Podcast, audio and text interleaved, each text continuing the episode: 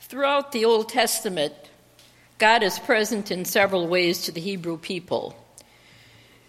Uh, to Moses, he is in a burning bush and passing by in silence. For the Israelites fleeing Egypt, he is present as a cloud during the day and a pillar of fire at night as he leads his people to the promised land. At times, he's in the thunder on a mountain, but as can be imagined, all of these presences are very scary to his people. In fact, at one point, they tell Moses he should go and talk to God rather than them because they don't want to meet God in person. Being in the presence of the creator of the universe is an awesome event, one that tells us we are not the center of the world, nor do we have the power to create one.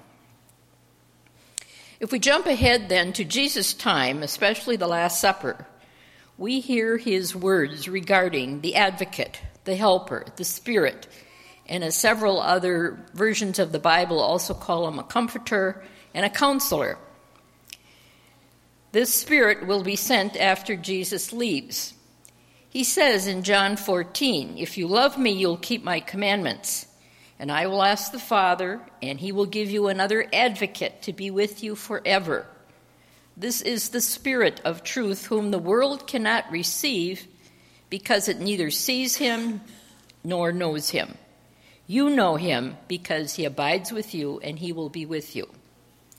Now, in the turmoil of the evening of the Last Supper, followed by Jesus' arrest in the garden and his crucifixion, I doubt that many of the disciples, if any, really thought much about this promise of Jesus. Days afterward, Jesus has returned in the flesh and has again left his disciples. They are alone. How did they carry on? Didn't Jesus say he would send a helper? Pentecost arrives, the day that we are celebrating today. The word Pentecost comes from the Greek word for the 50th day. It was the Jewish Feast of Weeks, which fell on the 50th day after the feast of the Passover. You will remember that Jesus was celebrating the Passover on the night of the Last Supper when he was with his disciples. Now, 50 days later, a Jewish festival will be transformed into a Christian one by the events that transpired on that day, what we now celebrate as Pentecost. And suddenly from heaven there came a sound like the rush of a violent wind, and it filled the entire house where they were sitting. Divided tongues as of fire appeared among them, and a tongue rested on each of them. All of them were filled with the Holy Spirit and began to speak in other languages as the Spirit gave them ability. Outsiders said that these people were drunk, but Peter said, no, it was only nine in the morning. Instead, he pointed out that the words of the prophet Joel were coming true I will pour out my Spirit upon the flesh. Thus, we see the Spirit become part of the Trinity Father, Son, Holy Spirit, Holy Ghost, as they used to call it. We sing of God in three persons, as we did earlier in our opening hymn. We talk about God, we talk about Jesus the Christ as his Son, but what about the Spirit? How do we talk about the Spirit? How do we experience the Spirit? Do we even know what that is all about? That's a little of what I would like to explore with you in the next few minutes. If I had to explain what I feel is the spirit in my life, I would talk about inner feelings and urgings that I cannot ignore. Feelings that come from I don't know where, but I have to pay attention to them. For example, some of you may remember my talk last year about Kingdom Come, how I had this urge to do something about the lack of resources in this community to feed the hungry how I not only felt I had to take action, but that also as I began working on this concern, things just started to fall into place. Four church congregations, one of them being Grace, of course, said that they would like to be part of that solution. We needed 30 pledges of $10 each monthly for three years, and we got 40. We decided we would run the food pantry like Jesus would. If you're hungry and need food, then we will feed you. And we've never run out of food, and so forth.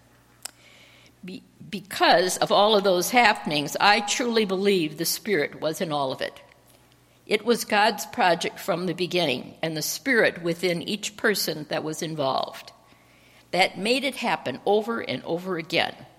For example, volunteers to run the pantry. If you go down on a Tuesday at the pantry, you will see volunteers running around like bees in a hive. Donations and gifts to keep it going. People just showing up and offering to help with their time, or maybe a walk in freezer, a forklift, a furnace. You never know who's going to come through the door with a gift of money or donations of other types. Whatever was needed at Kingdom Come, the Spirit, I believe, has seen that it gets satisfied. That's working right here in our own community. Other people over the years have shared how the Spirit has worked in their life as well. For example, we had a pastor's wife in the 1980s who told us of the time when her husband to be, Bill Shepard, had asked her to marry him, and that while she was considering her answer, Everywhere she looked, she saw shepherds. On billboards, in magazines and books, in articles and stories, people talking about her. Who would see a shepherd otherwise in Wisconsin? But she did. Well, you know what she did. She married Bill Shepard. I remember, too, hearing a person share his story of how he felt God had helped him deal with his alcoholism. As this man talked of how he felt, I too felt his pain and his relief when it came. To me, that was the Spirit working in that person's life and in mine as well. It's the reason why I always appreciate hearing about another person's faith journey. I feel the Spirit bridges the gap between us so that I too can experience some of what that person has gone through. It's one of the reasons that I found the lay witness mission program in the Methodist Church to be so powerful. The program is entirely lay led and consists of about two dozen lay persons invited to a church for a weekend, Friday evening through Sunday noon. And at each get together with the church members, a couple visitors share their testimony, their witness of how God has been working in their lives. It happens at potlucks, small morning coffees, Saturday evening hymn sings, and Sunday worship.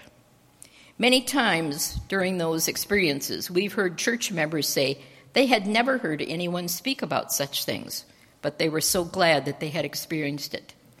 To me, that's the, the Spirit moving again in those sharing the witness and those hearing it as well. At one point, this sharing of how God has worked in our lives became a part of our worship service at the Falls Methodist Church. There was a certain time in our service where we would speak up and share joys and concerns. But then we added also, share, where have you seen God in the past week? Well, many saw God in nature, sunsets, sunrises, babies, animal and human, and so forth. But people also shared God's working in their own daily lives, and it was an inspiration to all of us. To me, the awareness that God is part of our lives means that the Spirit is present and working in all of us. For that was what Christ did promise that he and his Father would come and dwell within us, and that the Spirit would be a presence for all of us. My favorite Bible verse is from 1 Corinthians 12 7. To each is given the manifestation of the Spirit for the common good. Paul, in that letter, goes on to say that this is shown by the fact that some are teachers, some are speakers, some are healers, but it's all for the uplifting of everyone. I take that to mean even today that we are each given gifts and skills and talents. We are to identify them and then use them, not hide them under a bushel basket. And if we do this, we all rise. But you may ask, how does one truly know when the Spirit is present and how do we experience that? For me, that answer has come in several forms. The first is in attendance at retreats and those special times when we come together with others and focus on what God is saying to us. For me, that has been at five day academies for spiritual formation sponsored by the Upper Room all over the United States. They explain it as being a process where you are shaped by the Holy Spirit into the likeness of Christ.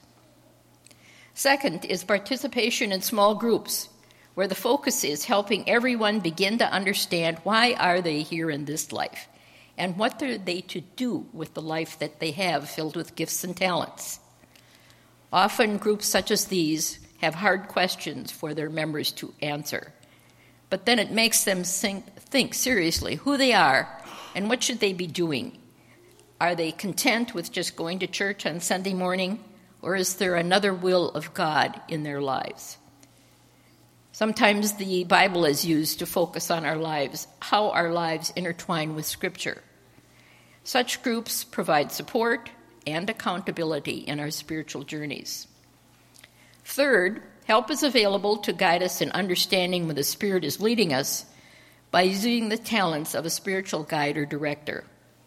Such a person is specially trained to help others understand the presence of God, the Spirit, in their lives. One meets with such a guide regularly. I met once a month with mine to talk about what was going on in one's life and noting where God was present. Now, the guide does not tell you what to do, but instead they ask very, sometimes difficult questions, and your answer is to help you understand where the Spirit is leading you.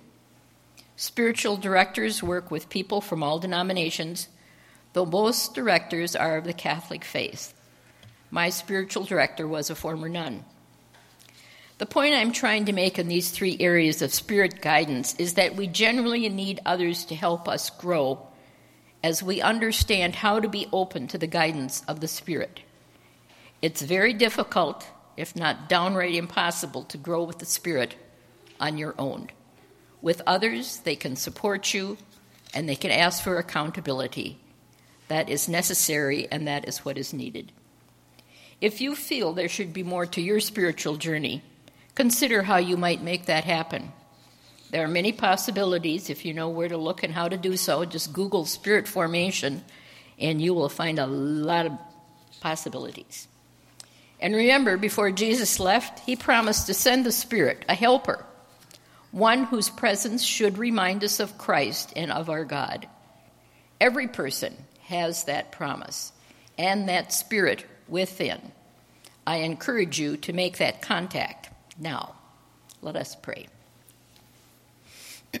Holy Spirit, come to us with hearts open to you this morning. Guide us each on how to be more aware of your moving within us, so that we may truly be manifestations of your Christ like intentions. In all the names of the Father, the Son, and the Holy Spirit, the Comforter, the Advisor, the Advocate, the Counselor. This we pray. Amen.